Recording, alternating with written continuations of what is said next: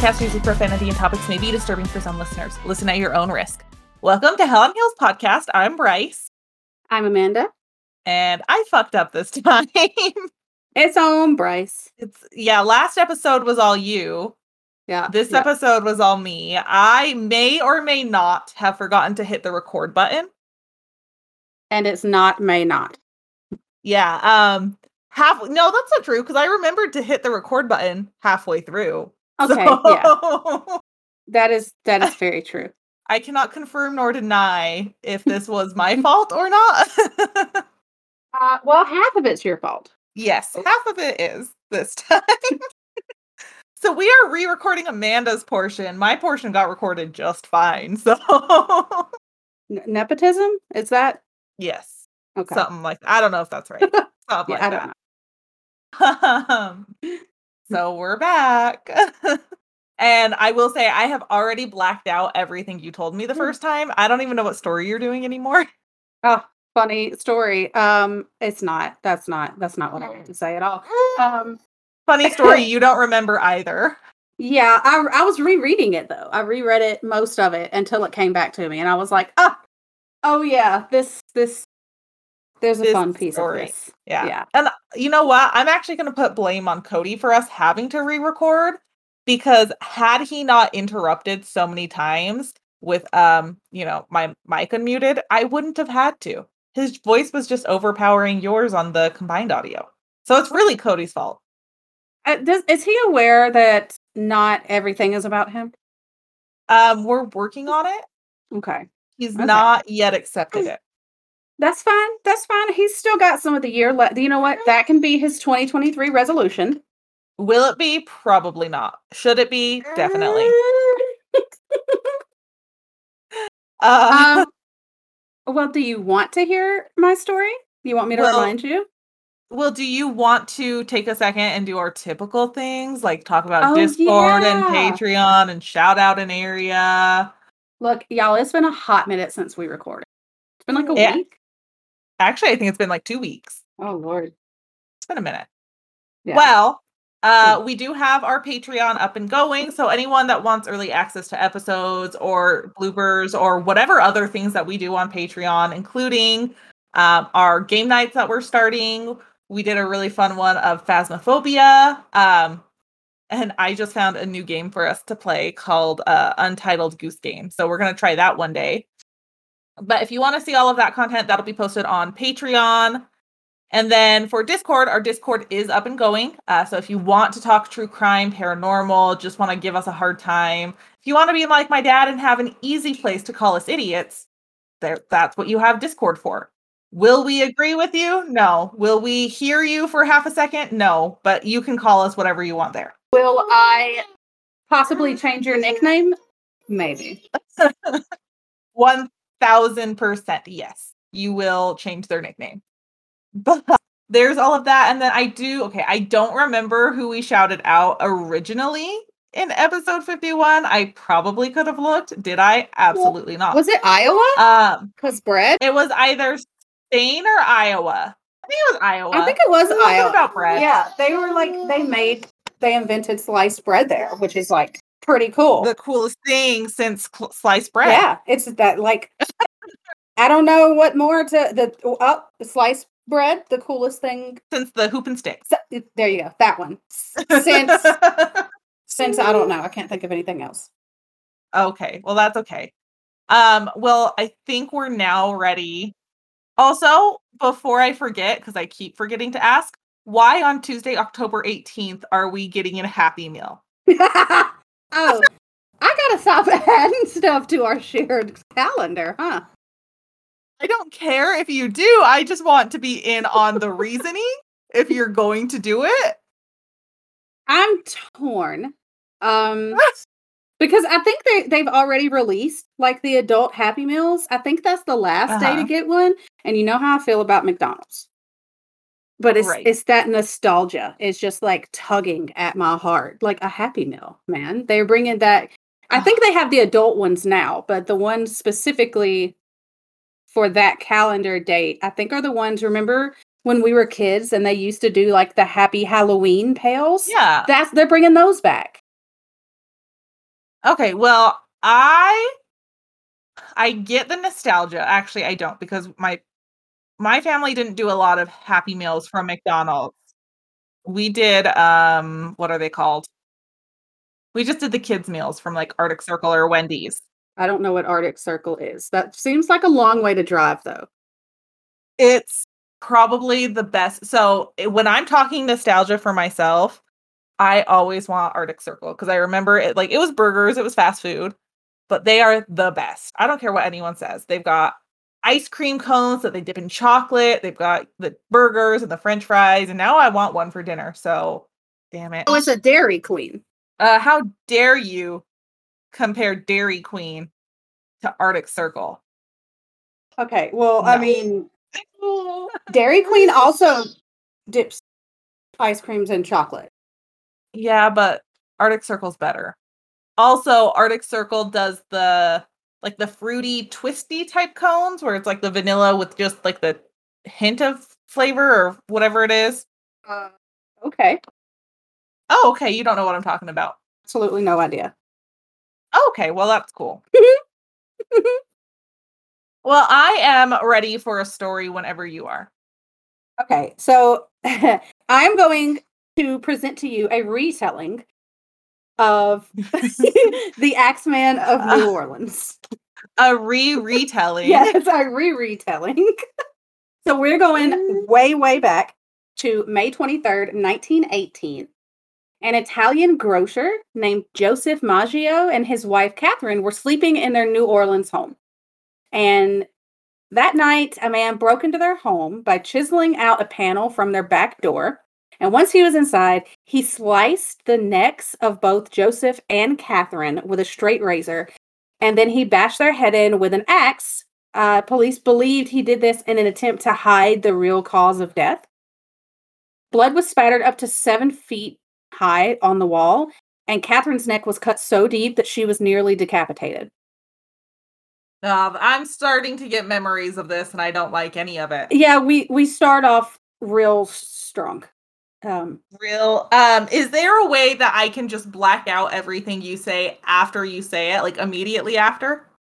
uh, I mean, if you're me, yes, because I do that a lot. What do they call it? It's like a psychological term. Selective hearing? Oh. no, the thing where you like take yourself out of a situation completely mentally, like you just check in. I don't know Ah. what that's called. I don't think I explained that rightly. Decom de- departmentalize. Decompartmentalize? Help. Departmentalize, decompartmentalize, compartmentalize. I don't know what you're trying to say.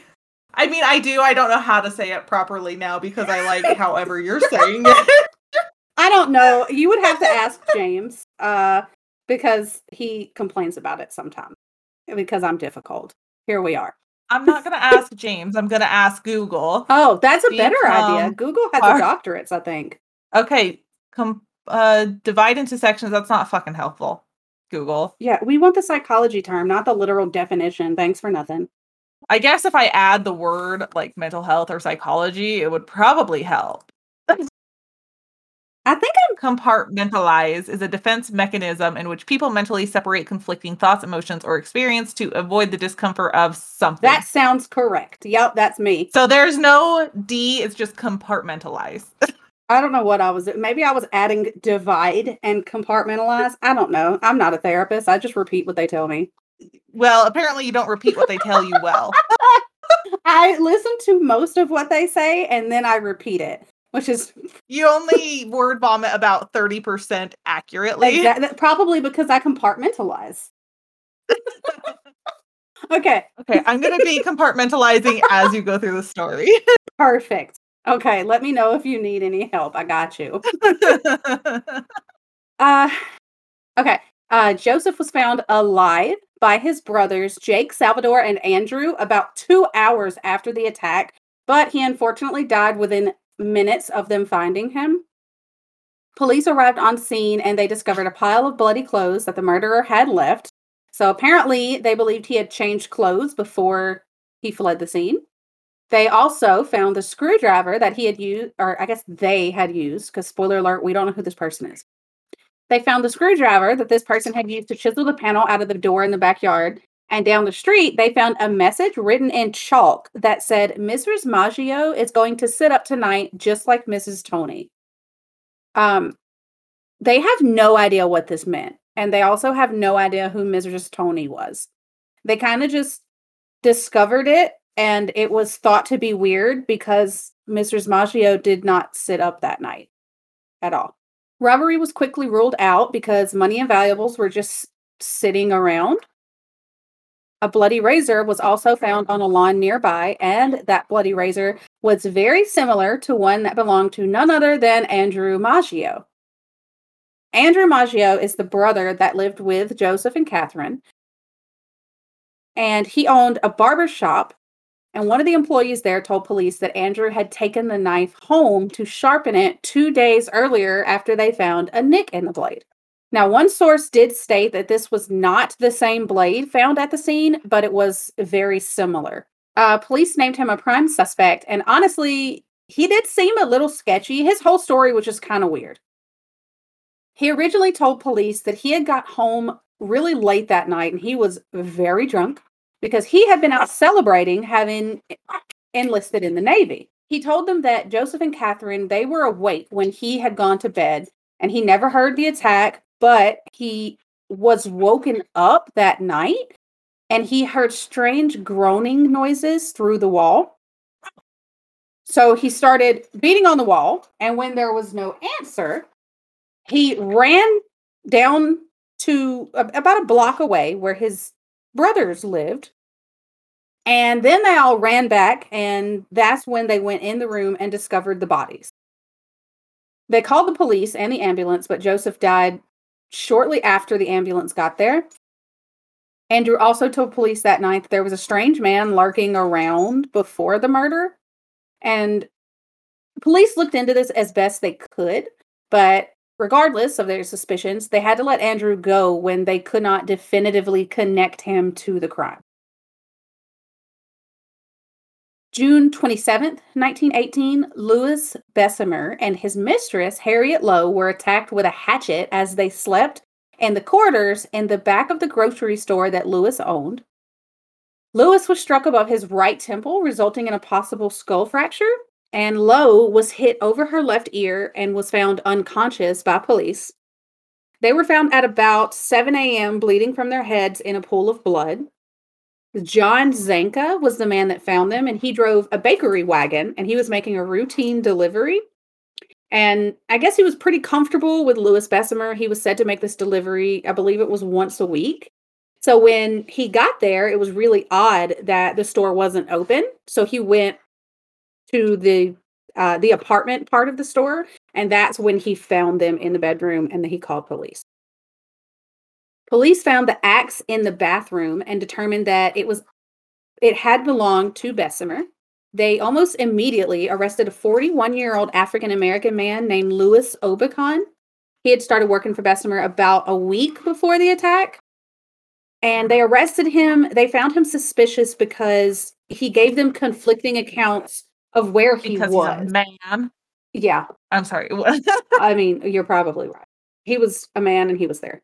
Uh, but I, I guess they were questioning him and he couldn't get his story straight. Listen, if you're gonna lie, get your shit together. Yeah, I would. Um, if it were me, I would assume that he panicked because I do. Like anytime I see a cop, I'm like, oh god, and I'm not doing anything wrong. So if that's the case, I mean, I'm not sure why, but I mean, Oh. maybe that's just because I grew up with, you know, my dad.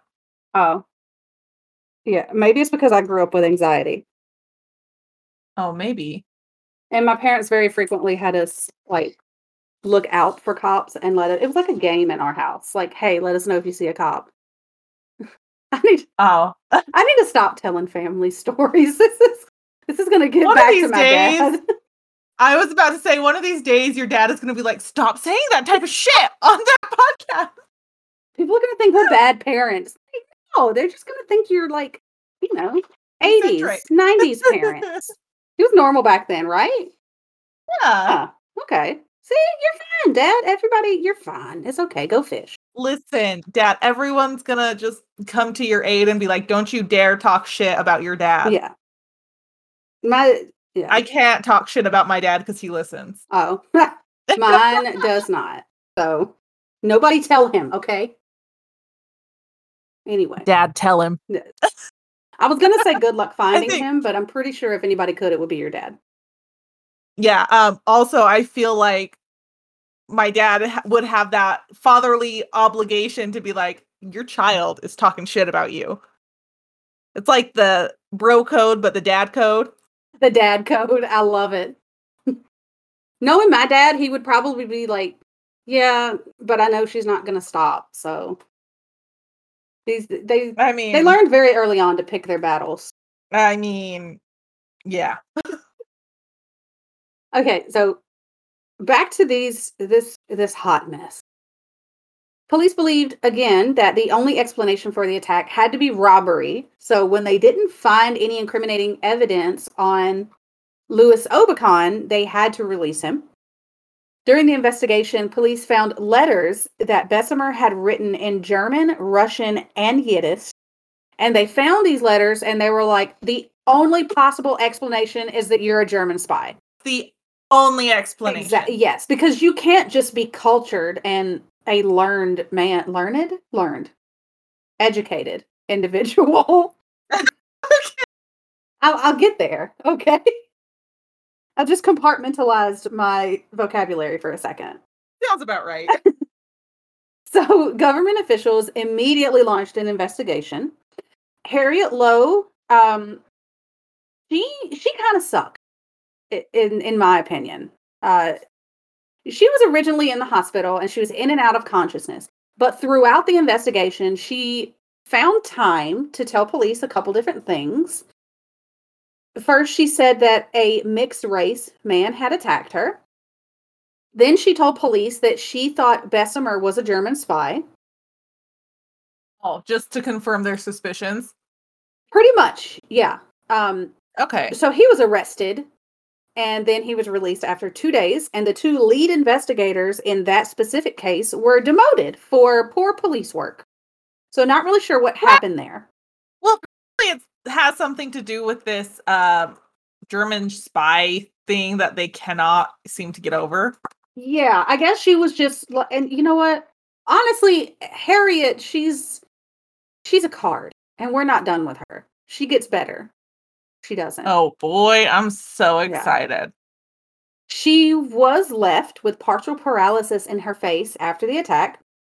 And August that same year, so two months later, she was in the hospital in her on her deathbed after a failed surgery to correct the paralysis. And this is when Lowe told police that it was Louis Besumer that had attacked her with the hatchet that night.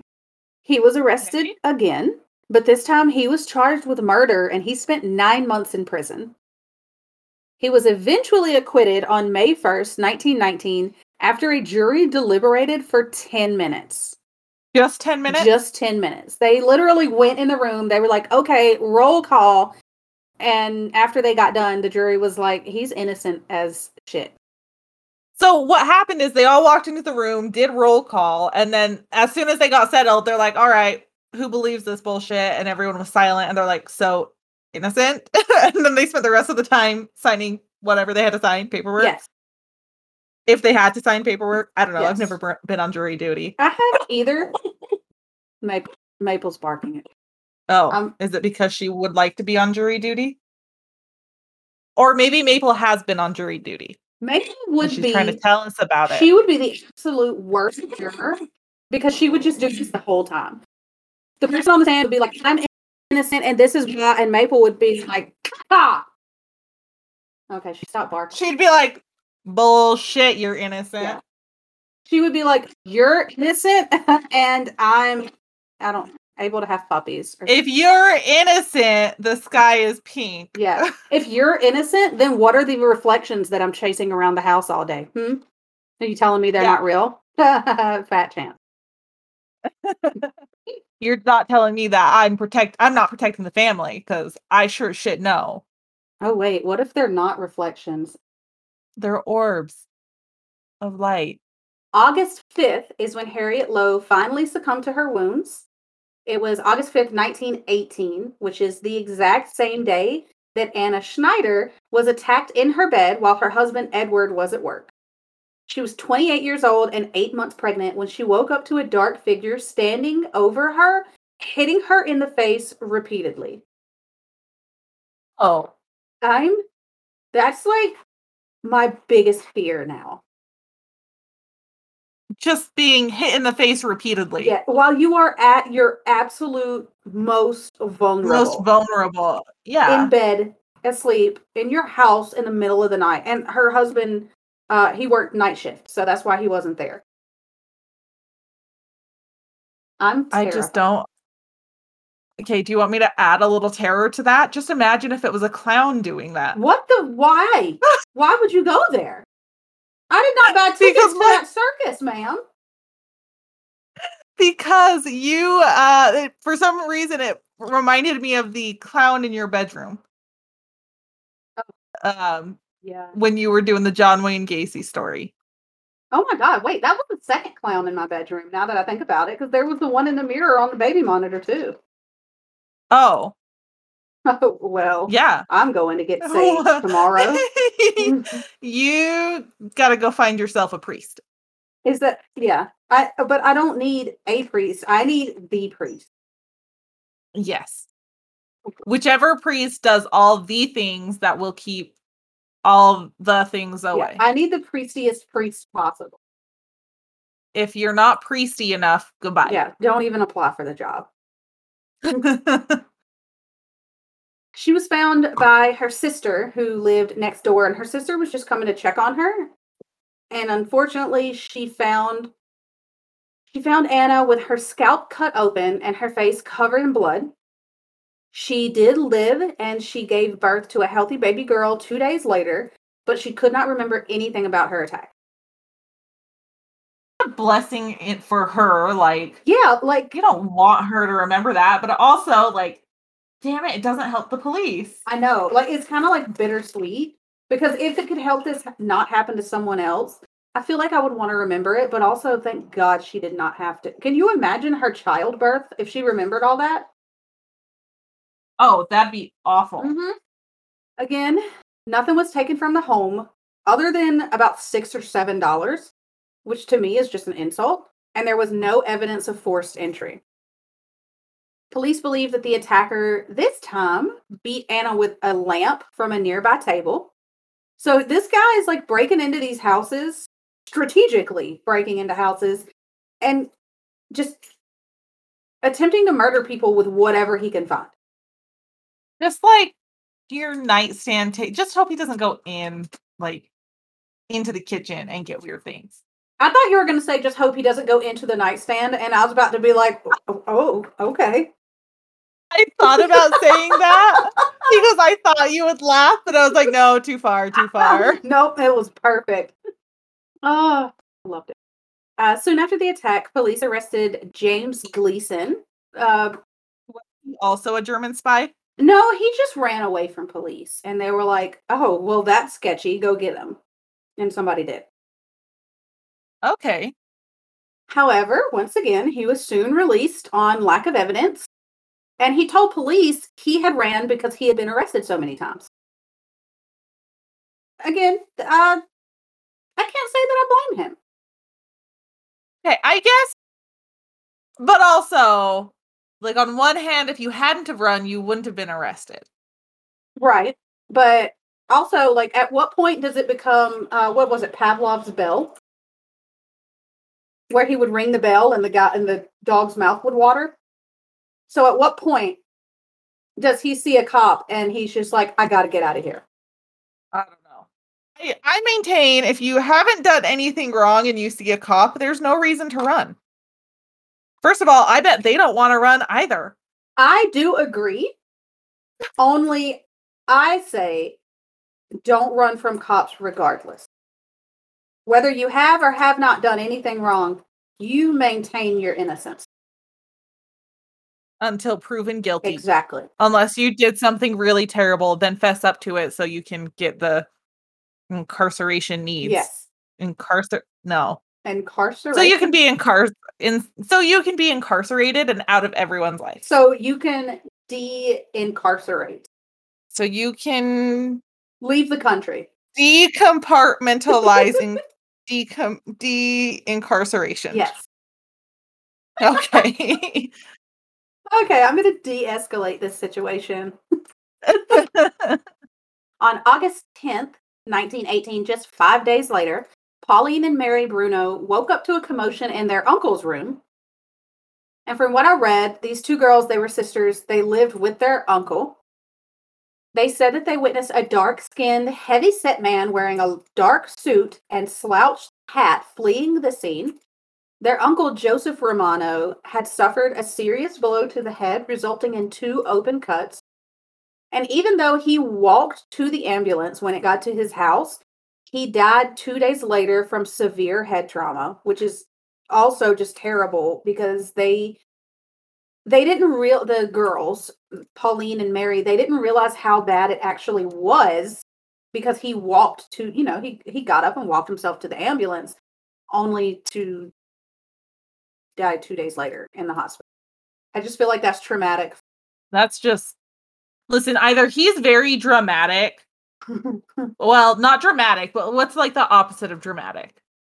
laissez-faire Google, what's the opposite of blue? No, of dramatic. wait what is the opposite of blue would that be purple It would be on the opposite on the color wheel. so red uh, let's not get I into that so. No, okay, know. we're not dramatic. Antonyms insignificant. that just sounds rude I was gonna say I don't really like that. Oh, undramatic. oh jesus what are we doing We're going on with your story. Uh, the home is ransacked, but nothing was stolen. And police, oh boy, excuse me. Police found a pane in the back door had been chiseled away and a bloody axe in the backyard. Now, after the, Roma- the Romano murder, New Orleans is freaking out. Police are getting multiple multiple reports of axemen lurking in neighborhoods, and a lot of times these are th- this is actually going on. People are calling about finding axes in their backyards. Uh, people were also reporting where somebody had tried to get in. One story I read this man woke up and noticed that his uh, panel had been chiseled out of his back door, but they were not the person chiseling was not able to get inside his house because this man was a grocer and had a couple of cases of tomatoes in front of the back door, so it prevented the man from getting in. So stuff is still happening. Um, the guy just guess hasn't succeeded to use a horrible word in this situation. Families were reportedly sleeping in shifts, so they would take turns, one uh, staying awake and being kind of like a lookout. New Orleans was just losing its mind, understandably people started suggesting that this was the work of a demon and not a human. But it did eventually. Can't they be both? I would. I would think that yes, it could be both. I don't think people that do stuff like this are human, at least on some kind of scale. On some sort of psychological level, they are not. Yeah, I, I feel like they lack a main part in humanism. Question mark. Human they're missing some of their humanity. There it is. Yep. Okay. I'm so glad, y'all. I've said it before. Get you a Bryce, okay? but not her No, Bryce. get, uh, get the hell away from my Bryce. You get your own Bryce. My Bryce is spoken for, and she's married. So just back off on all sides. On all Yes. accounts. Now, New Orleans did eventually calm down, and people slipped back into their security. Big mistake. Never be secure. Okay, just live your life paranoid, and nothing bad will happen In- to you. Fear your entire life. Never fucking stop. Yes. Don't tell my therapist, the ones I was talking about earlier, don't tell them I said that. Okay, thanks. March 10th, 1919, a 69 year old man named Lorlando Giordano. Can we stop for just this? I love Lorlando. I love his name. I love it so much. Lorlando Giordano. who are your parents, sir? I want to know. I just want to like shake Um, their hand. because we would also like to be a part of whatever is happening there. Yeah. Unfortunately, he's married, and so am I. And also, this was in 1919, so I don't think he's still around. I mean, I mean, you never know. uh, I'm just gonna make an educated guess. Um, because also, I mean, he was an elderly man. I believe he was 69. Yeah, He could still be here. All We don't know. Oh, he was 69. I just said that. I'm dumb. Okay. Okay. A 69. Well, I wasn't man. going to um burst your bubble. I was going to let you do that on your own. Uh, see, the problem was I decompartmentalized that out of my brain already as I spoke it. See, I told you that works that way. I'm pretty sure decompartmentalized would mean that you're n- not compartmentalizing, which would be the you know opposite of compartmentalizing. So you would be bringing it like it wouldn't be in its compartment. yeah, that's the problem. It's just gone. Like it's like Oh. the SpongeBob meme where they're all running around inside the brain and files are flying everywhere and everything's on fire. Yep, that's my brain. Sounds about right. Nailed it. 69 year old Lorlando Giordano heard screams coming from the Cortimiglia house in a New Orleans suburb called Gretna. He ran to help and he found Charles Cortimiglia bre- bleeding profusely. And his wife Rosie was standing in the doorway, also bleeding with a serious head wound, holding their deceased two year old Mary. Police found a bloody axe on the back porch as well as a panel that had been chiseled out of the back door. Mary had been struck one time to the back of her neck while she slept in her mother's arms. Rosie and Charles both suffered skull fractures. Charles was released two days later. When Rosie woke up in the hospital, she blamed the attack on Orlando and his 18 year old son, Frank. Even though You Off of Lorlando. He did nothing He- helped you. Like he found y'all and alerted authorities. I don't understand what what women were doing back in the early 1900s. They were just blaming everybody for everything. Well, I mean, we we should have adopted that mentality. I'm just kidding. No, I'm kidding. I mean, But also, I still blame my husband for everything.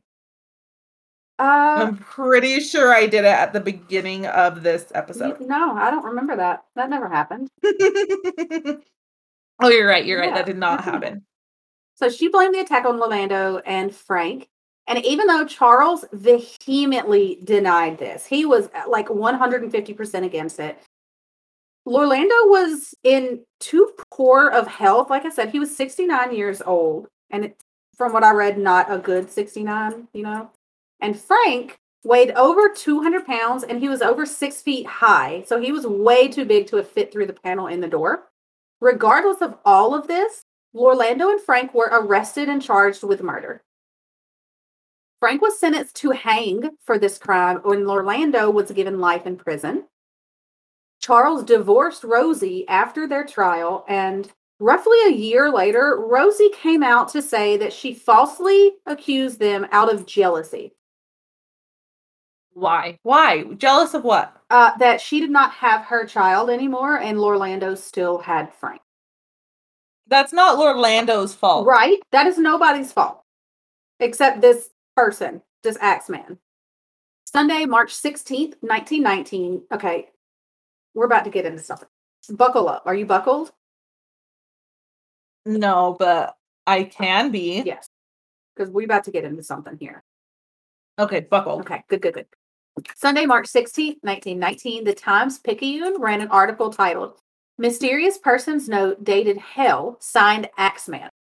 And this article talks about a letter that the Times Picayune received that was written in a clear, easy to read hand. And they said it matched papers that the police chief had gotten claiming to be from the same person. Now, these letters were never released, but I am about to read you this doozy of a letter.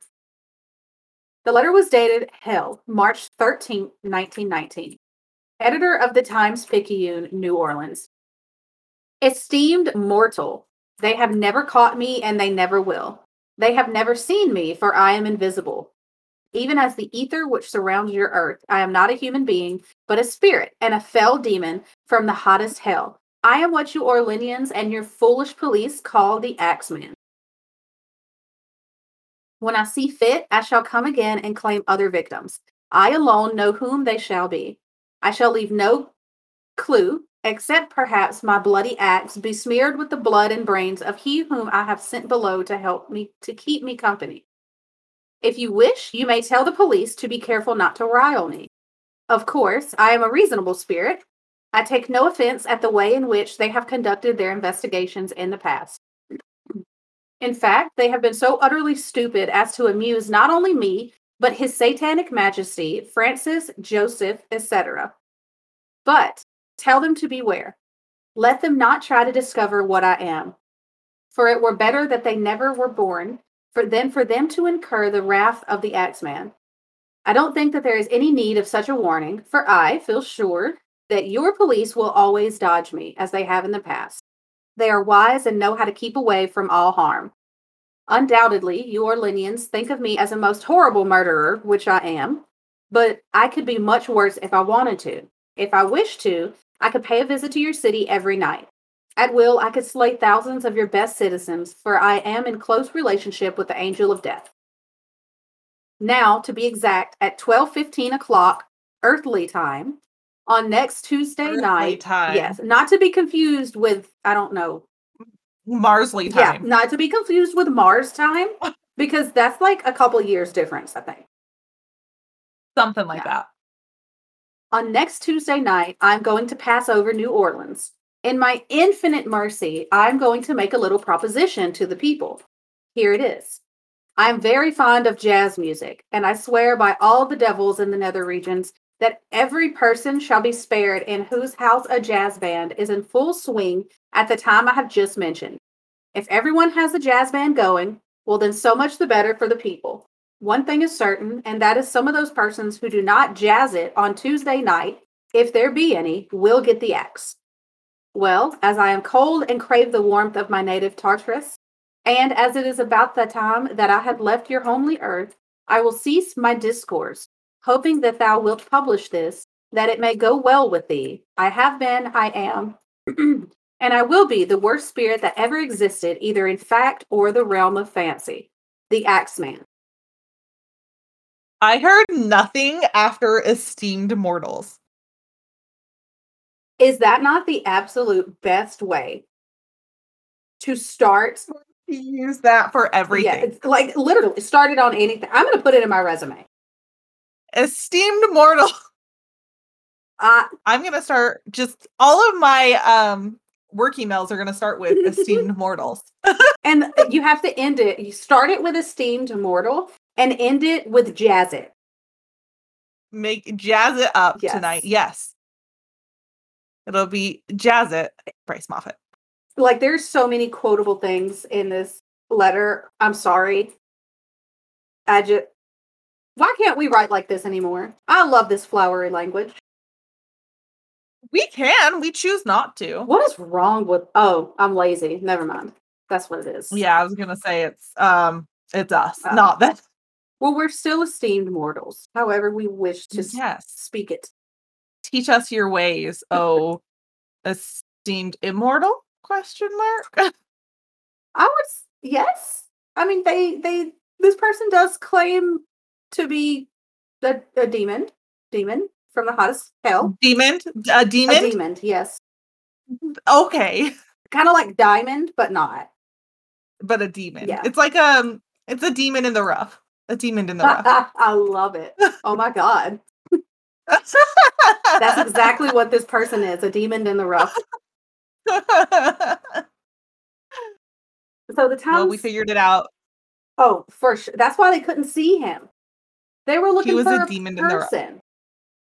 Not a demon. Okay, it makes so much sense now. If they would have just mined some ore, they probably would have ran right into him.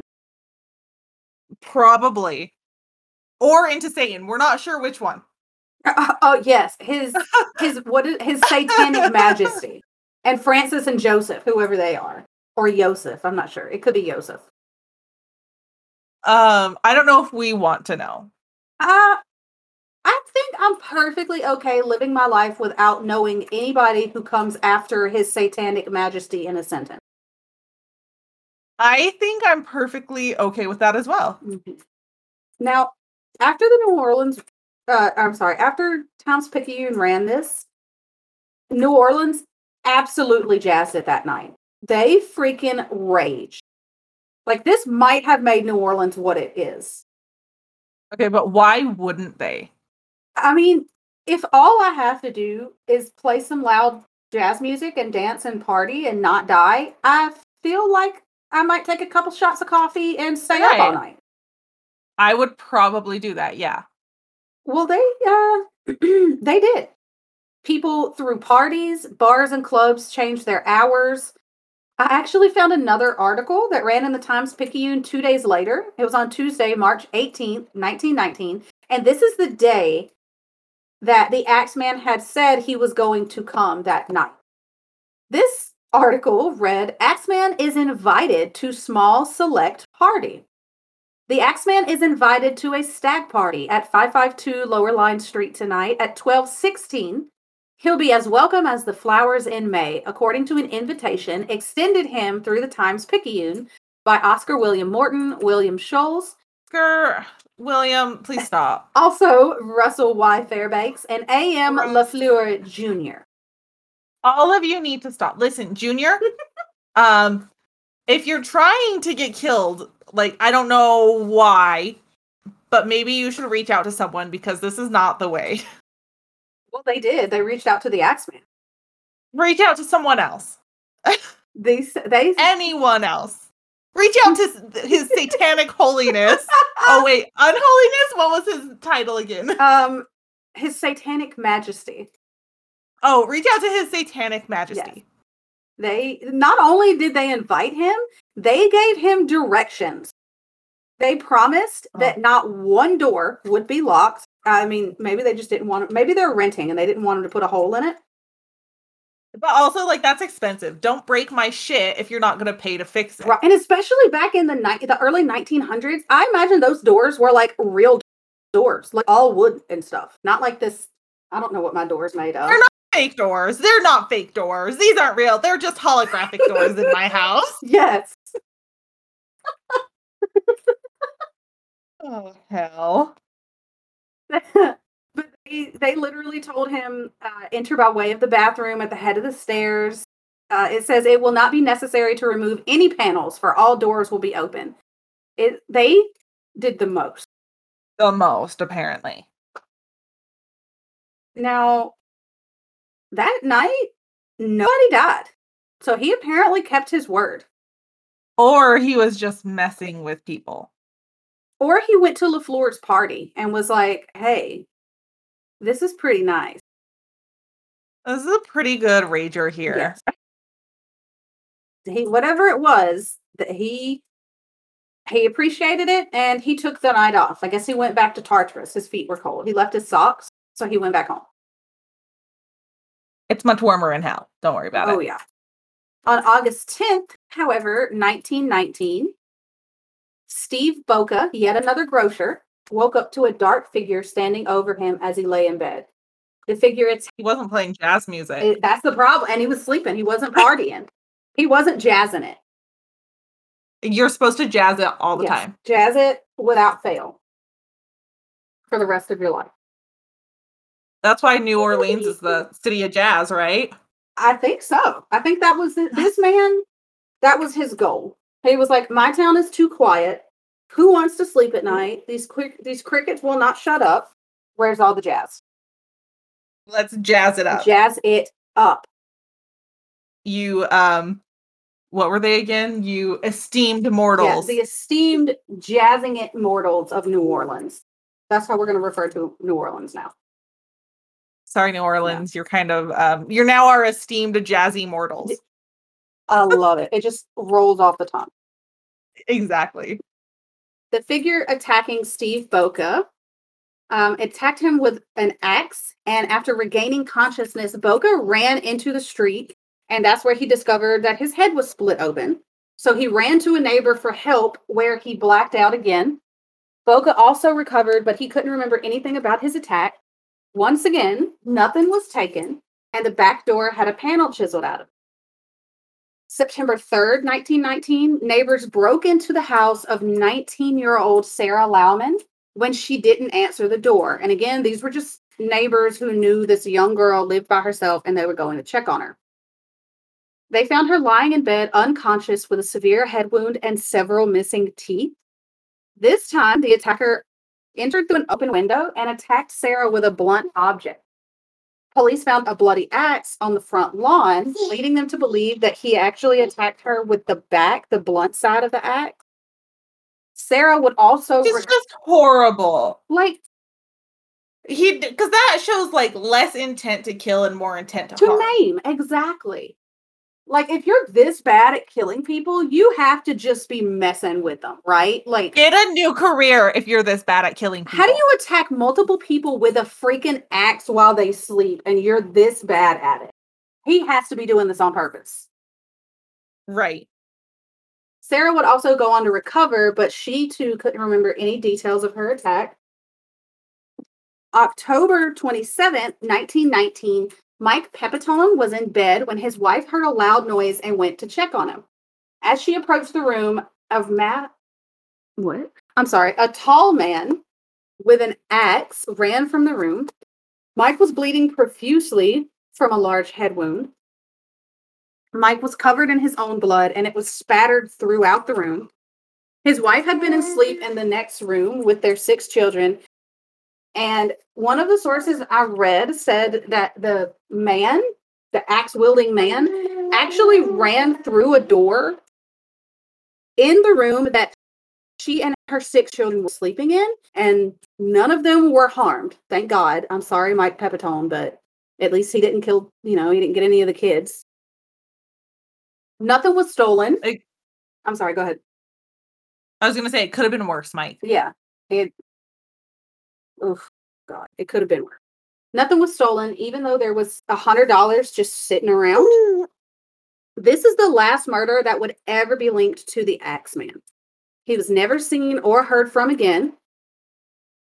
I guess the one good thing, question mark, that came out of this was that Joseph John Davilla, he was inspired to write the song The Mysterious Axeman's Jazz, Don't Scare Me Papa, that night. And that's apparently what they listened to while they were waiting on the Axeman to not kill them. Oh, it's no big deal. We're just gonna listen to some jazzy music Yeah. to make sure that we don't die tonight I'm just gonna jazz it up to this specific song with my other esteemed mortals. Oh. Oh man, that's like the perfect wedding invitation. Jazz it up with your fellow esteemed mortals. Missed opportunity for both of us. Ah, God, I wait. I never had a wedding. We might be able to do this. You can do it. Maybe um Cody and I will renew our vows and we'll do that on our vow renewal. Yes, It'll just be a party. That's all we're here for. that sounds Like good. don't bring gifts, bring booze. yes, and jazz, Bring booze and jazz. That's all we want. and don't touch any freaking panels in my door. If you break it, you buy it. Yes, and by buy it, we mean Bryce a better one. Yes. That is it for the story of the Axeman of New Orleans. oh, okay. Awesome. Awesome. Um so glad to hear that. I think I guess. I'm not really sure if I'm really that glad to hear it, mostly Mhm. because this is going to be the second time I had to hear actually the third time because I did try to edit the first one with Cody interrupting. So this I'll have to listen to this a total of 4 times. Oh. Wow. I'm sorry. I karma's just getting me back real hard here. Um, because I gave you the hardest time about the story for episode 50 and you fucking that up. Yeah. Look, y'all, here at Hell on Heels podcast, we learn the hard way. That's how we prefer to do things. Yes, there's no mm-hmm. easy way out of things here. No. I mean, there is, No. but we ignore it. And we're like, Yeah, how can I make this Give us- unnecessarily difficult? we would like a challenge. Yes. And So mm. the only problem is we don't know that we would like the challenge, so we're never prepared for the challenge. it's just like a subconscious thing. yes, we are platonic soulmates with subconscious challenges.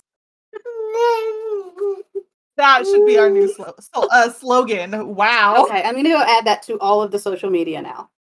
Okay, you do Write that. that. And while you do that, we're just going to pretend that we seamlessly didn't F it up and we're seamlessly going into my story now, which, by the way, I don't even remember what it was. I blacked that one out too. But here you guys go. Here's the second part of this episode. Cough, copy, paste. Um, would you like to hear about a possession? Hell yeah. Okay. Well, um, sorry, I'm trying to decide if I do both possession stories or just the one. Do we have time for both? I am an hour and four minutes in, but I'll say 15, 20 of that was probably pre recording.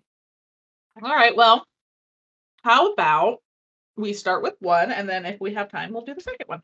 Sounds good to me. Okay. Are you ready to hear about the exorcism of Clara Germana Cele? Absolutely. I'm gonna just throw this out. I have no idea if I just said her name, her last name correctly, or not. So You did. Sounded good. Okay. All right. Cool. Cool. Cool. Cool. So Clara wasn't uh was just an infant when she was orphaned, losing both of her parents. And by the way, this is an older story, so I don't have pictures. She was entrusted to a Catholic school in South South Africa around the age of four or five. And different sources say she went to different schools or different orphanages. One said she went to the Mariannhill School in Umzinto, South Africa, and another said it was the St. Michael's Mission School. So it regardless, she goes she ends up with Catholic nuns in a Catholic school. When she was just 16 years old, she claimed to have made a pact with the devil. okay. Cool. All right. Typical for a 16 year old. Yeah, I I mean, who wouldn't make a pact with the devil? Um. Jesus. valid, okay. Some report that she just verbally confessed to having Congress with Satan himself. Uh huh. I took that as she just like hung out with him with like, Like- hey Satan, like like I just- conversations. yeah, They Well, had that's what I- sleepovers. hangouts. Yeah, it was Yeah. like the the full nine yards with Satan. Okay. you know, They painted each other's toenails. and I think he has hooves. Her job was real hard. That was a large hoof to cover Oof. and a tiny brush. They just dunked them in gallons of paint, I think. She's like, listen, this is too much. Just Yeah. just trust me, Satan. They're gossiping over the hot guys uh, while she dries his hooves with a blow dryer. Yeah, probably. Okay. She sense. can't hear him worth shit, but she's still uh huh, uh huh. So Yeah. Okay. I've been yes. Been there, done that. Got it. Yeah. So some say that she just confessed to that. Others say she provided a printed copy of her agreement with quote the Lord of Unholiness. Uh huh. Okay.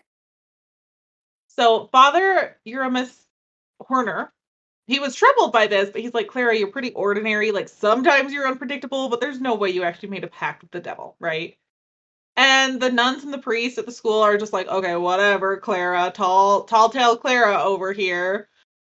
And they forget about it for a couple weeks. Um, Uh huh. don't feel like that was a good plan, but they do forget about it for a couple weeks. And on August 20th, 1906, several weeks after her initial confession, Clara's behavior reaches a, a breaking point. One of the sisters at the school, or multiple of the sisters at the school, watched Clara tear her own clothes off. She was growling like an animal, and they claimed that the growl was not like any animal that they had heard on Earth. And while she was doing this, she was engaged in conversation with something the sisters couldn't see. So, like, she was talking to something. Clara called your damn bluff. Clara went, Oh, you don't believe me? Let me show Yeah. you. Uh huh. Or, okay. uh, the Lord of Unholiness, rather. He was like, Oh, you don't believe? She signed a pact with me, and let me show you. they were like, "We got this damn paper notarized, and you still didn't believe it." Excuse us, okay? Clara, show him what I taught you. Clara, I hope you wore your matching undies today because we about to get unholy up in here.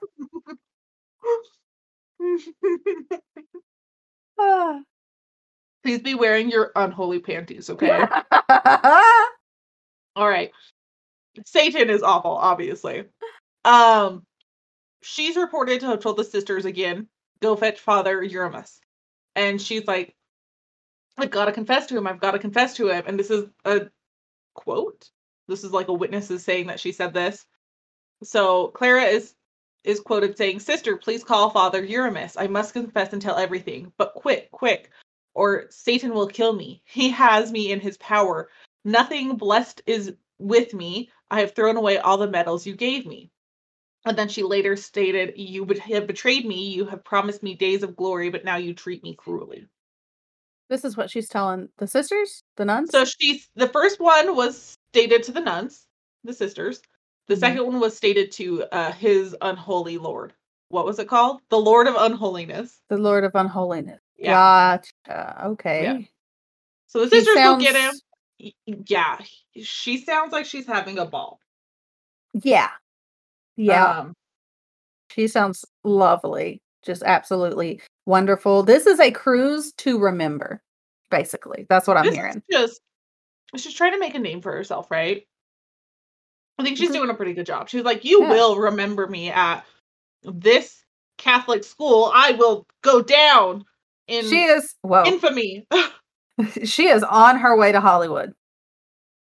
yes, I agree. At this Well- point, they already booked her ticket. They're like, "Please get out of here." This is also I don't know if I mentioned this, but this is in South Africa. So Uh, I like, believe you did, yeah. other side of the world, please." And let me guess, America was like, "Oh, come here." No. America was like hard pass. We've already got enough going on, okay? Keep your demon children to yourself. Well, her outbursts continue after this. She continues to talk to herself as if there's an invisible force. She would randomly speak in foreign languages that she shouldn't know. Like the nuns haven't taught her. And she's been in orphanages for, you know, years. Ever. Yeah, forever. So there's no way she knows Poland, German, and French and other languages. Those are just three of the languages they could identify that she was speaking fluently. So Polish, German, and French. There's Oh. more than just that, though. huh. Okay. Yeah. She also became clairvoyant. Easy. All right. She she began knowing and revealing secrets of people she shouldn't know anything about. Like people she didn't even know. She's like, "Hey, Sister Hathaway, your sister did XYZ." Like just random stuff. Okay, I don't know if I'm for or against that. Because like it would be kind of funny to just watch her pass a man on the street and just be like, "Hey, you're having an affair with your neighbor," but also like, I don't want her to tell my secrets. I'm not having an affair with my neighbor, I promise. But I don't know. I don't want him to tell my recipes or something.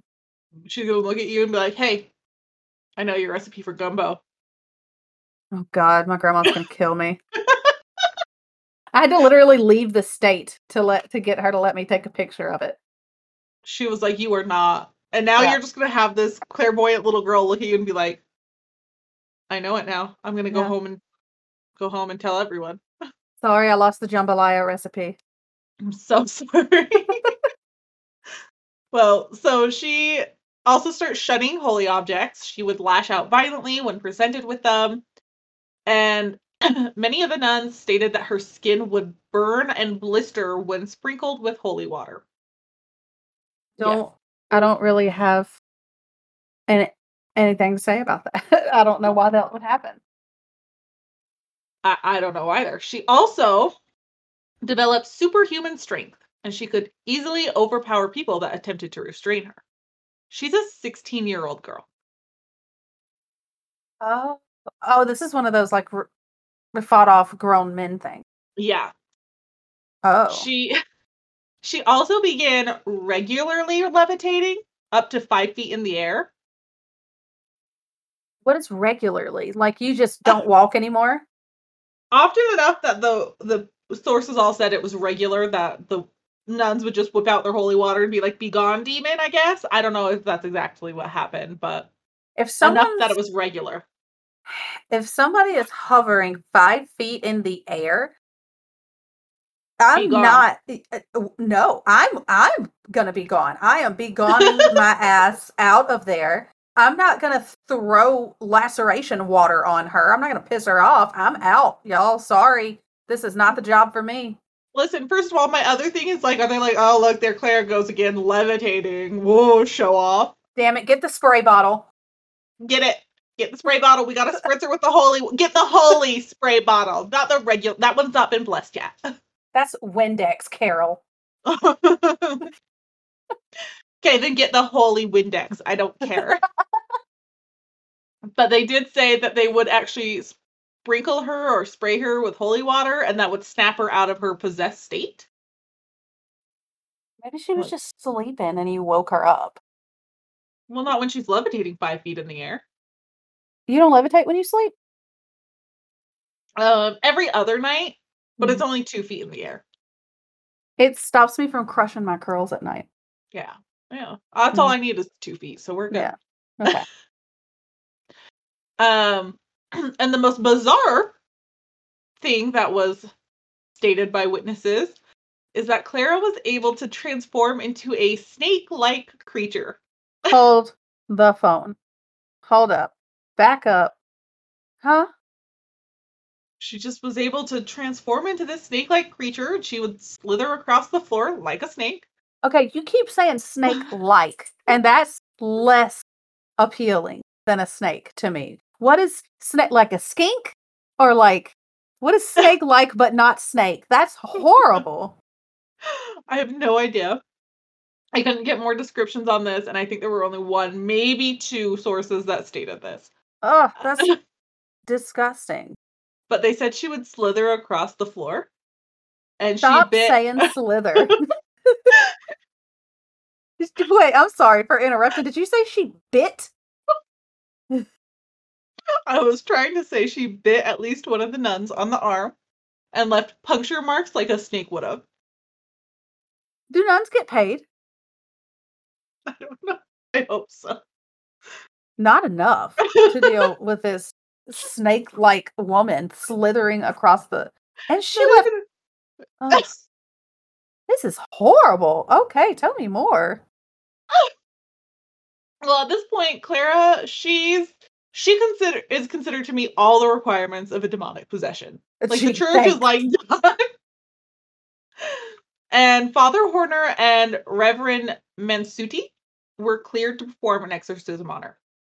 On September 11th, 1906, they performed said exorcism. And it started in the early morning hours, went until noon. They took a couple hours on break, picked back up again at 3 p.m. That's one hell of a lunch. Say that one more time. So they started early morning, went until Uh-huh. noon, took a took a break from noon to 3, and then started again. Oh my god, that is a hell of a lunch. That's a lunch and a nap. Maybe that's what they needed was a nap. I don't I mean, after I don't, I can't blame them. After exercising that demon, she slithered around the floor. stop saying that. That is so. I don't know why it makes my skin crawl. Anyways, all I imagine is her like slithering on the floor, like not transformed, just slithering. I'm imagining her head on nothing, like on a snake body, and that's I guess why she's snake-like, and her hair is wet for some reason. I I'm don't sorry. know. I just gave my daughter a nightmare. Oh, way to go. All right, well, during the exorcism, it said that Clara knocked a holy Bible from one of the priest's hands. She also tried to strangle this priest using his own stole. Why are you wearing the stole? Is the thing that you wear around your. The stole is the thing you wear around your neck, correct? Mhm. Yeah. Why are you wearing anything around your neck in an exorcism? Uh, I think it's considered like a holy, holy uniform. Ah, because you don't have a Mhm. choice. Gotcha. My bad. Okay, continue. I'm not a Catholic. Hi, how you doing?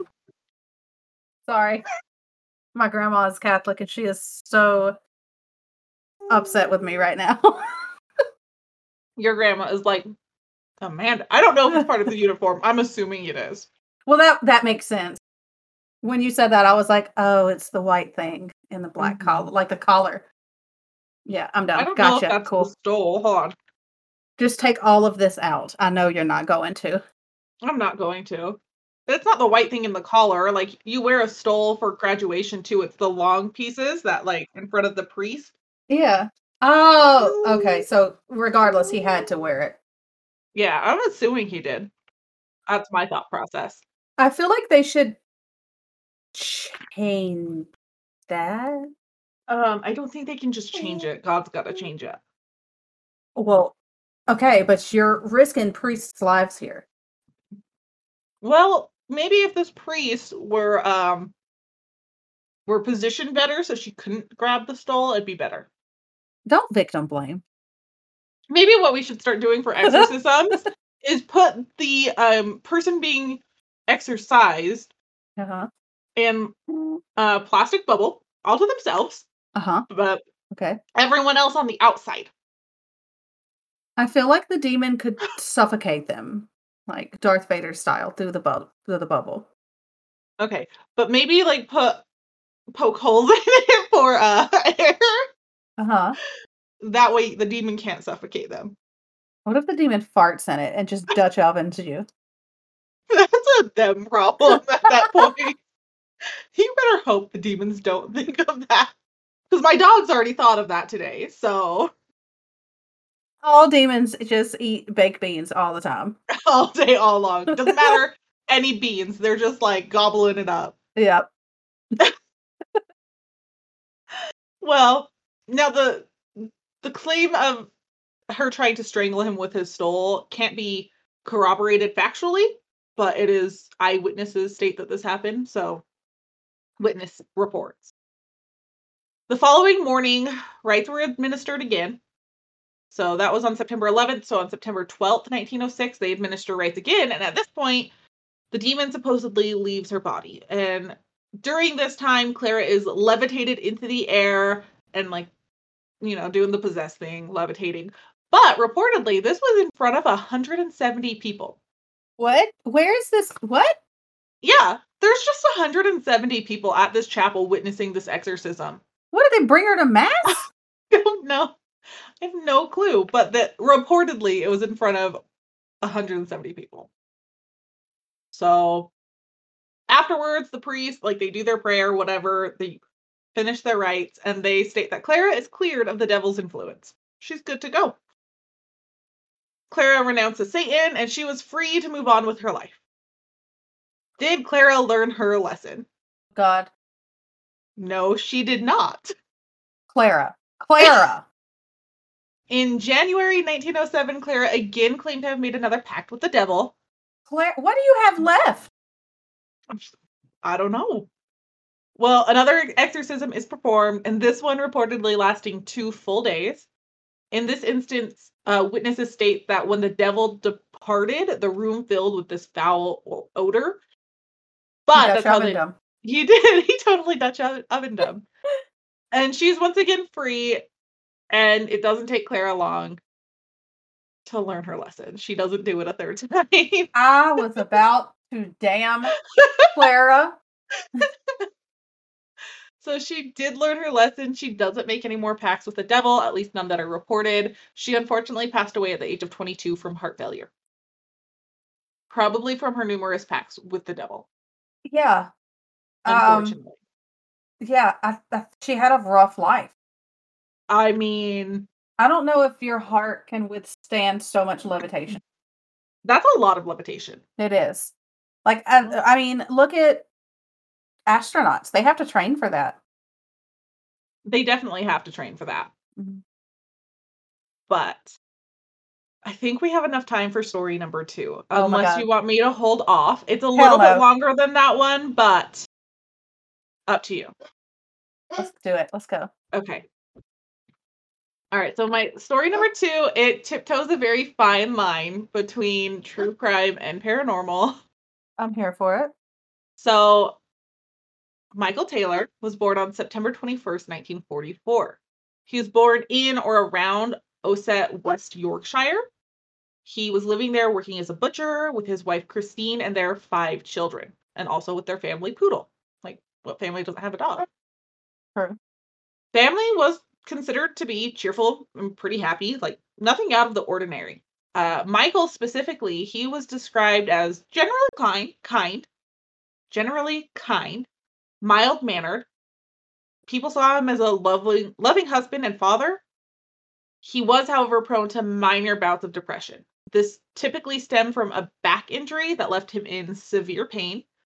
And due to this, he was unable to find long term work. And so it really got to him. Now, the family was not particularly religious, but when a close friend, Barbara, kind of saw Michael going through a hard time, she decides to introduce them to a church group called the Christian Fellowship. And the Taylors are like, fine, we'll go, we'll check it out, see what happens. And they, the Taylors were so impressed with this group that they reportedly converted after just one meeting. You could think you could sleep on it. they were like, nope, we are convinced this is the the this is where we belong. So I mean, I guess when you know, you know. Right. Maybe Um they um I hope they're not a cult. I wish the best for you. Is it a cult? You're killing me here. officially no, it's not a cult. To answer your Officially. question. Yeah. The leader of this group was 21, 22 year old Marie. Okay, so I had conflicting accounts on her name. It was either Mary or Marie. But I have Marie in all of my notes. So Marie Robinson. And Michael Taylor sees her and he just becomes enamored with her. At this time, he's 31 years old, 10 years her senior. And he's just enamored with her. And he begins spending more and more time with her and attending more and more group meetings and gatherings. And he's becoming this devout follower. And also at this time, Taylor's home attitude begins to change. He's um no longer the most family man guy of them all. He is um very argumentative and sullen with his family. And he starts spending less and less time with his wife and kids. Because he's he's busy with the Lord and Savior Mhm. Okay, At makes sense. fellowship. Yeah. I mean, like, clearly he's got his priorities. Well, reportedly on October 1st, 1974, Taylor and Robinson stayed up all night making the sign of the cross at one another. Huh? Is like that the a, sign of the cross? Isn't that what this is? so? They just like all night. Was it a race? What is? I don't know. I thought of like No this clue. with your finger, but I I, think know. what you're doing is right. Like the Do I need uh, to Google the sign of the cross? Not the beaver. what the sign of the beaver? what? Yes. Google is a wild place. Google is crazy. Okay, wait, we're gonna learn how to do the right way to do the sign of the cross. Um let me find it. Hold on. So join the thumb, index, and middle finger on your right hand. Rest the other two fingers on your right hand against your palm. Take that hand and touch your joined fingertips to your forehead. Then bring your fingertips down to your abdomen. Um, it says some only bring it down as far as their chest, while others reach down to their navel. Either is acceptable. So from here to here, move your fingertips to touch the front of your right shoulder and then to the left. So it's that So way. you were right.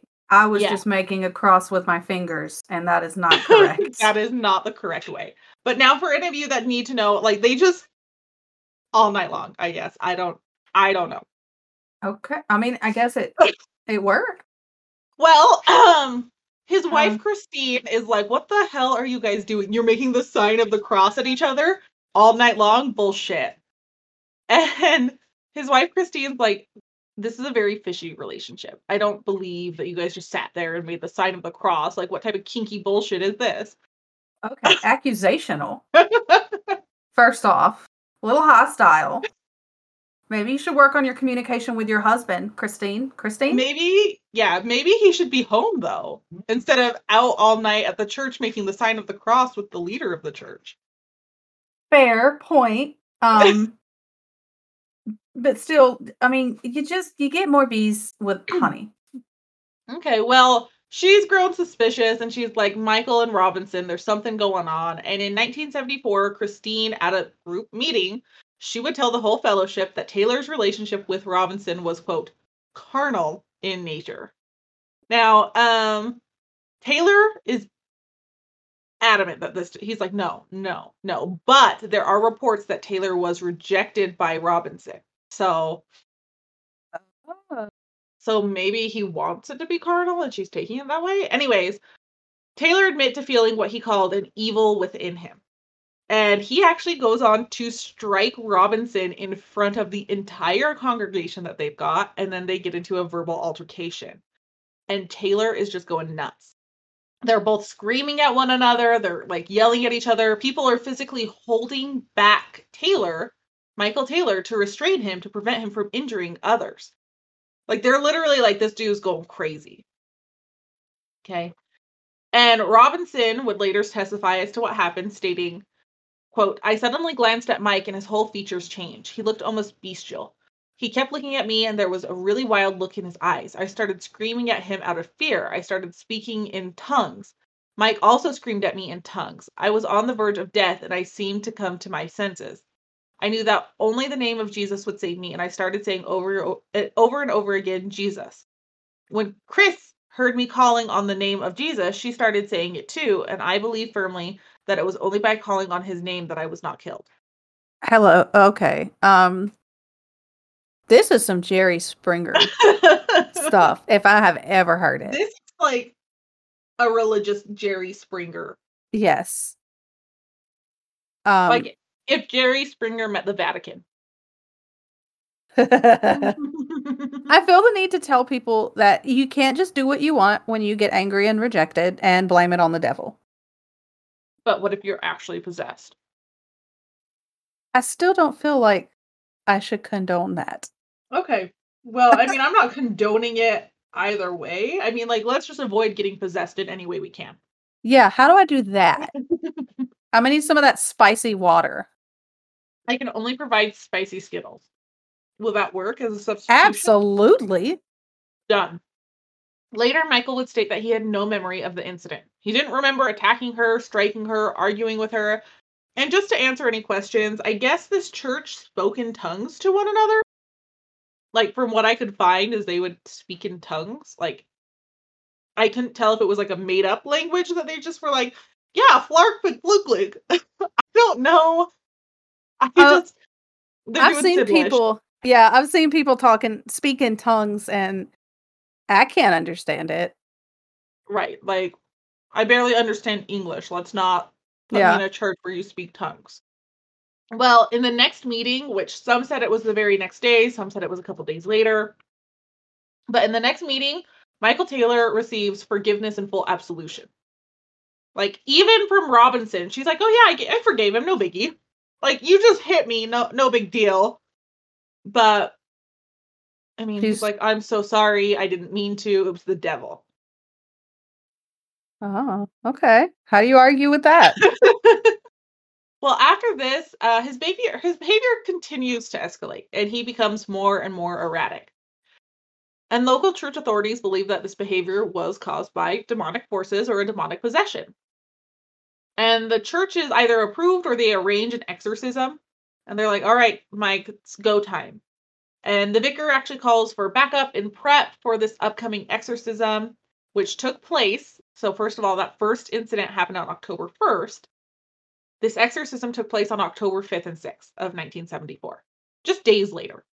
Oh, dang.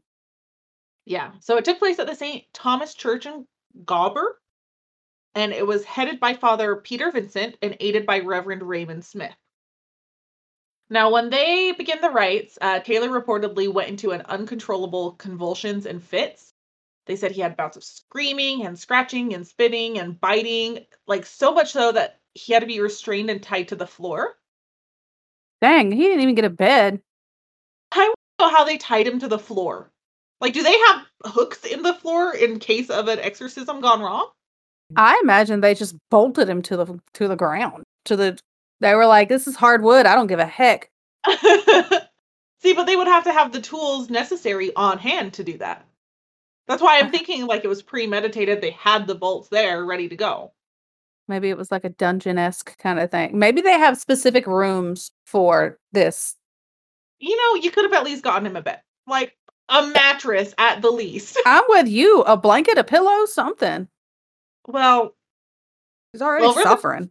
Right over the course of this exorcism, he's doused with ho- holy water. He's forced to confess his sins, and oddly enough, crucifixes are shoved into his mouth. Um, don't ask me why. I I couldn't find anything about that, but I had multiple sources say they were forced into his mouth and placed all over his body. is that protocol? Um, or did he just did somebody just get tired of being spit on? I need to know. I someone probably just got sick of being spit on and was like, "Here, take that." yeah, that's that's what I'm feeling here. hmm Because I feel like that's something I would do. I don't feel like you would do that. I Not mean, I wouldn't be in the room. So you're I feel right. like the most that you're gonna see is with Annie shoving a binky in her mouth. you know what? You're right. I wouldn't do it because she doesn't take pacifiers. So Exactly. I know I wouldn't do it because I gave up with her. I would give up with him too. right? You'd be like, "All right, you spit all over yourself. I'm out of Yeah. here. You hold this crucifix wherever you would like to hold it. I'm done. I'm done. You you exercise yourself. Yeah. I, I tried." You have a nice life, whether it's on this path or a different one. Bye. well, the entire time throughout this exorcism, he was growling and snapping at anyone that came too close to him. The priest in charge claimed that there were at least 40 demons that inhabited Michael's body. Would you like to know what some of these demons represented? Or some of the- Absolutely. Represented demons. Okay. Incest, bestiality, blasphemy, blasphemy, lewdness, heresy. Why can't I think of how that word is said? Masochism. So we're just jumping right on in here. Like I was expecting something like a like an easy arson or something. No, we just jump right on into all this deep, Oh. dark, like Also, carnal knowledge, by the way. uh, okay. No, Of course there is. Um, who did he make angry? Who did you make a deal with, sir? Because Clara got off easy. well, um, there's a lot to that one, but by 8 a.m. on October 6th, priests are exhausted. They're fucking tired. Yeah, they didn't get a three-hour lunch and a nap. right? um, it was a three-hour lunch with a nap. They need like replacements, like tag out. like um like wrestling like Yeah. where you can just like tag Mhm. your partner in and go take a nap Yeah. Tag me Yeah. in, homie. I need a ham sandwich. I don't know. well they're exhausted and they decide they need to complete the rites later. Like th- there's nothing else we can do we're really tired. According to bill ellis who is an expert in like spooky things i guess i don't know mm-hmm. i didn't do much research into it but he stated in an all-night ceremony invoked and cast out at least 40 demons including those incest bestiality blasphemy blasphemy and lewdness. At the end exhausted they allowed taylor to go home although they felt at least three demons were still left in him would you like to know what three demons those were Yes. insanity Uh-huh. murder and violence Okay. Okay. Do you get to pick what demons come out as you're exercising? Because I feel like those should be one of the top priorities.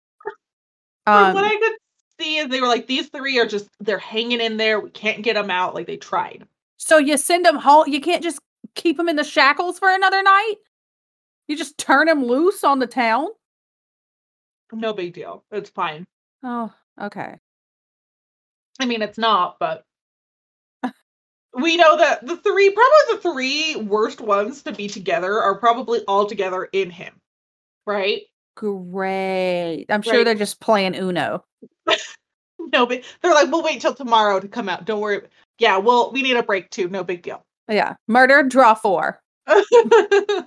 murder's like, actually, violence draw eight. well, um, One witness to the events, she later says that she has this chilling claim that she believed, like, the voice of God told her that the demon of murder would escape after he left. And she claims that she pled for them to complete the rites. She's like, please don't let him go. We need to complete the rites right now. Please, like, something bad's going to happen. And so she claims that she did plead for them to complete complete the rites, and the priests were like, we're tired. Like these are the three we can't get out. It's no big deal. What are they going to do together? Like it's just murder, violence, and insanity. No biggie. Oh boy. So instead, the Taylors were told to go home and rest so that they complete can complete the rites the following day. Taylor goes home, and within hours of getting home, he brutally murders his wife Christine. He attacks her with his bare hands. Oh, I'm sorry. He rips out her eyes and tongue. Why do you keep doing shit with the eyeballs? Why do you keep doing this? I didn't know until I was already halfway through my research on this, okay? Ugh. Reports she- state that he nearly tore her face off. And he she asphyx, asphyx, eh, asphyx, asphyxiated. Asphyxiated. Yeah, asphyxiated. Say it say it again. Asphyxiated. on her own blood. So some reports say that he strangled her first and then mutilated her. Others say that she was alive during this. to really twist that knife in there for you, um, Oh boy. remember how I mentioned the family poodle? What did he do?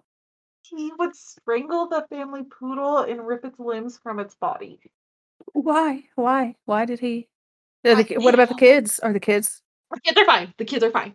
Oh my I'm assuming god. they're at grandma's house because Christine was like, "Pack up, kids! I'm exercising your dad," and um, didn't have time to get them beforehand. Kids oh, are thank fine. God.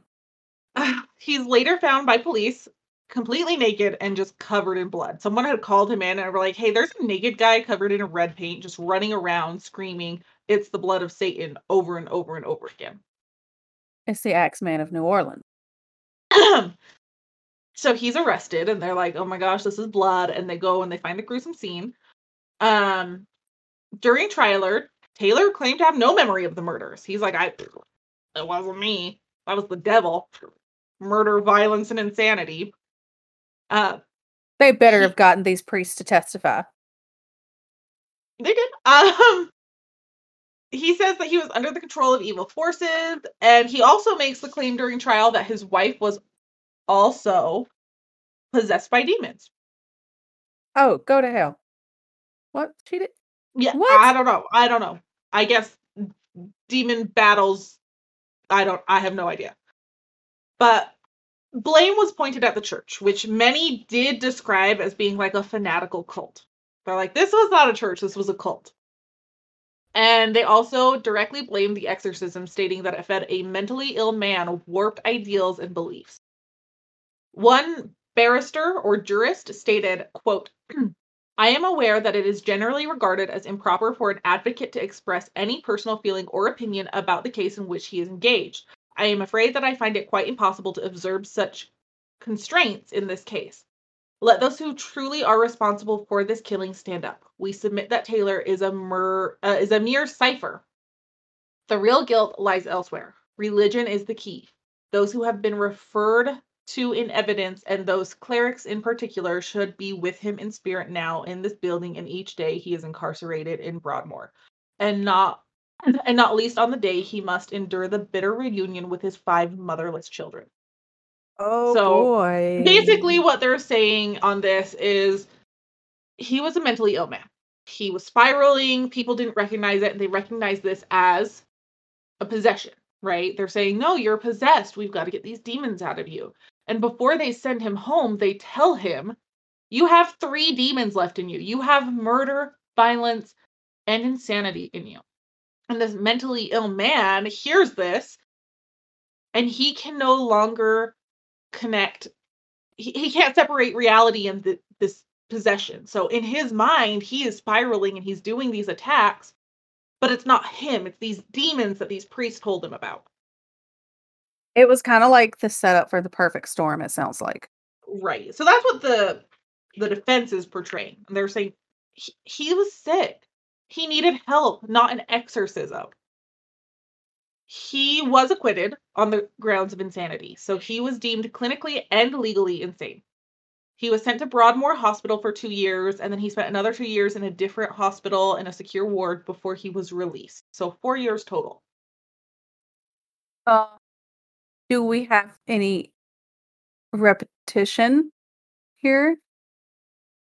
Well, after his release, he would continue to, to display some odd behaviors. He made a total of four suicide attempts. He makes news again when he's arrested for sexually harassing an underage girl.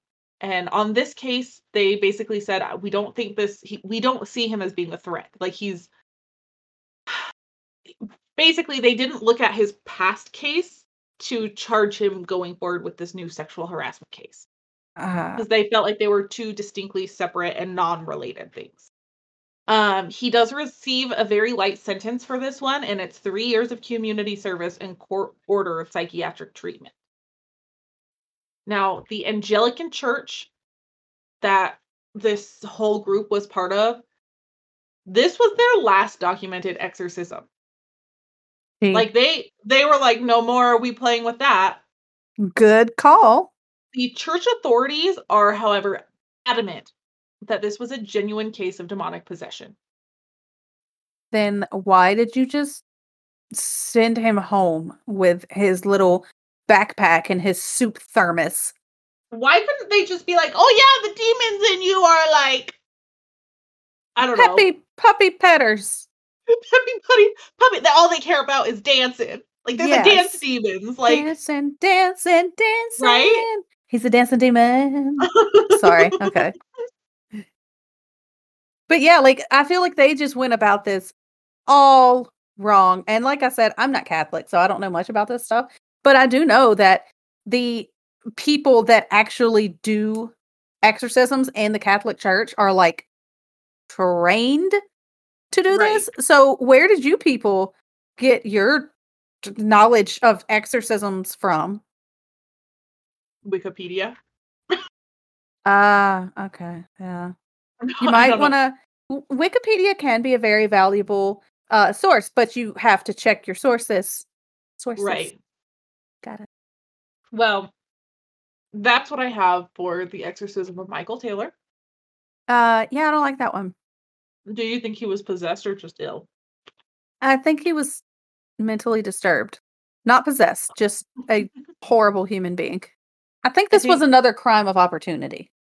I think this is a crime where I do think he really mentally broke down.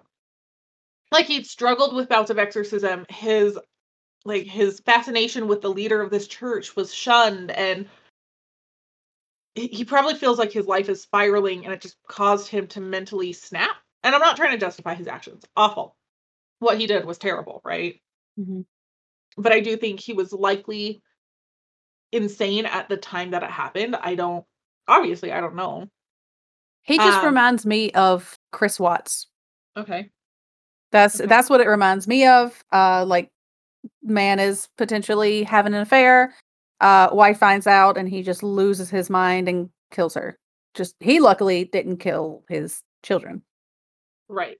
but that's But what that's this kind of reminds me of. That's why I think it's more of a crime of opportunity, not opportunity, a crime of just like pure mental breakdown. Mhm. He didn't attack his children. Like I truly think like he saw his wife and his just his breakdown happened. And it's possible know- that she may have agitated him in some way. I'm not trying to victim blame, but Mhm. kind of based on first of all everything that he had already went through. I imagine he's already like toeing the line. Right. And it could have been something with, where she's like, after this is done, I want a divorce, and it just Yeah. he snapped. You know, I I Mhm. don't know. Um, and no one will know what conversations they had or anything because he claims to not remember. But Oh I do hope um his children are not. I I know his children are traumatized from this, but I hope that they were able to move forward from it. I hope they are. I, I, I don't hope even his know. I hope they're are doing great. Yes. I was going to try to think of something to say, and I don't even know what to say. I hope they're doing wonderful and they want for nothing. Right. So that is your double exorcism story. Do you I have need any? some chocolate. and a crucifix. Yeah. In my mouth. no, the chocolate goes in your mouth. Oh, oh, okay. I need a Sorry. chocolate crucifix in my mouth. Okay. Is that considered holy to eat? Like, do you become Huh. part of a holy object if you eat it? I don't know. I think I would have to swallow it whole. Because otherwise I'm destroying it, right? Unless it's intended to be destroyed or burned or something. So just get little mini crucifixes, like yeah. Tic Tac size, and just, you know. Just swallow them whole. I can do that. Yeah. Okay. Yeah. Cool. Okay. That's safe. All right. Well, thank you all for listening to Hell on Heels podcast. To see pictures from this episode, you can follow us on Instagram at Hell on Heels podcast, Twitter at Hell on Heels pod, or Facebook by searching Hell on Heels podcast. You can find us on Linktree by typing in Hell on Heels podcast. If you want to support us, please like, review, rate, share, and subscribe on your preferred listening platforms. If you want to take your support one step further so we can create more content for you, you can donate through Patreon, where we're working to release specials. If you have your own true crime or paranormal paranormal stories, suggestions, or words of encouragement, please email us at hellonheelspodcast at gmail.com. Thank you all so much for listening. Be sure to tell or force your friends to listen with you. And this has been Hell on Heels Podcast. Bye. Bye.